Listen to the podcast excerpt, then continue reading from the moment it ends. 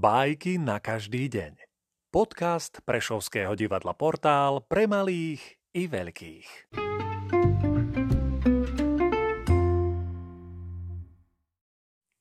Ivan Andrejevič Krylov, Hrebeň.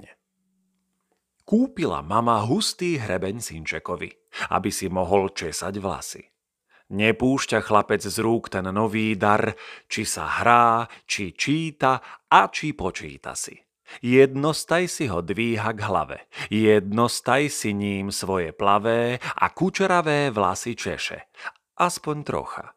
Tým hrebienkom sa ústavične kochá, ako len plavne plynie, nevytrhne ani vlas, ba nezašklbne ani raz. Tak tento hrebeň, viac než iné hrebene, v chlapcových očiach stúpol na cene. No raz sa stalo, že sa hrebeň stratil. Náš chalan kdesi vyvádzal a keď sa vrátil, mal hrivu ako voz, keď ide so senom.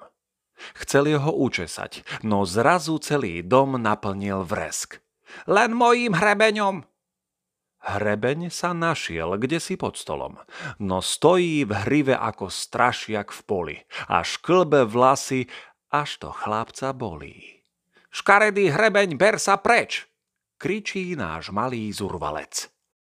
Nie ja som iný, ale ty, hovorí hrebeň, ty si strapatý.